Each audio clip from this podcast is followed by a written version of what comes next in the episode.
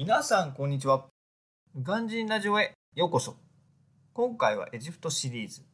今日のテーマは雨が降ると一大事。日本のにわか雨程度で道路は冠水というテーマでお話していきたいと思います。前回の紹介で、まあ、エジプトはね、年間を通してほとんど雨が降らないことを紹介しました。で、このお話を聞いて、じゃあちょっとくらいの雨だったら、まあ、ほとんどね、問題ないんじゃないのっていうふうに思った方もいるかと思います。えー、しかしその認識は、まあ、災害大国日本とね、大きく違うところかなって私は感じてます。やっぱりそういうね、雨に慣れてないっていうことなので、雨がね、少し降っただけでも現地はもう大変なことになってしまうので、まあ、慣れていない国ではね、まあ、そういうちょっとしたことでもかなり危険な場合もあるので気をつけてください。ちなみにエジプトでは、まあ、下水もないんですけれども、まあ、日本なんかにある道路の脇にある排水溝なんかも全くないので、まあ、少しの雨でねすぐ道路が冠水してしまいます。また現地の道路はアスファルトだけじゃなくってまだまだ土道も多いし、まあ、道路にはね砂漠から来た砂もいっぱい堆積しているので、まあ、それらがね雨と混ざって、まあ、正直濁っていて、まあ、決してきれいとは言えない水になってしまいます。えちなみになんですけどエジプトではね基本的に下水はビルの地下で、まあ、浸透マスを使って、まあ、地中に染み込ませるようになっています。まあそんな道路の冠水っていう状況なんですけど、まあ、日本でもねよくニュースなんかで車とか歩行者とか自転車が冠水した道路を平気で進んでいるところを見ると思うんですけど、あれはねエジプトではちょっと危険なので、まあ、その危険な理由を紹介します。なんで危険かっていうと、まあ、冠水した水でね感電する危険が現地ではあります。現地ではね基本的に配電線は日本みたいに電柱の上に這わしてんじゃなくて、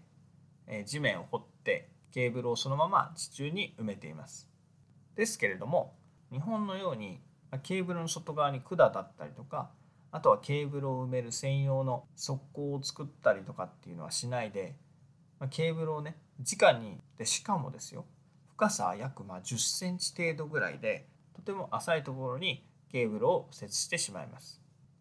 そのため、まあ、冠水状態では、まあ、電気が漏電してね大変危険な状態になってしまうところもあります。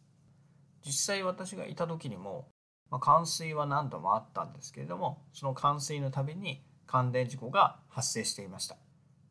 まあ、冠水のたびにね感電事故なんて、まあ、日本ではとても考えられないことなんですけれども、そういった危険もあります。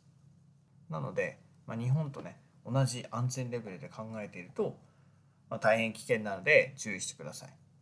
まあ、そんなこんなね雨の日は危険だったりとか、まあ、そもそもその冠水してしまってバスとかあとは電車とかも動かなくなっちゃうこともあるので、えー、雨の日はね学校とか会社が休みになることもあります。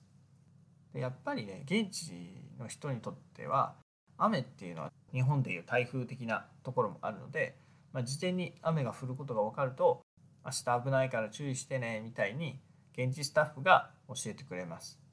ただねそう教えてくれるスタッフなんですけれども、まあ、その中には、まあ、雨が降ると明日会社来ませんみたいな人も平気でいます。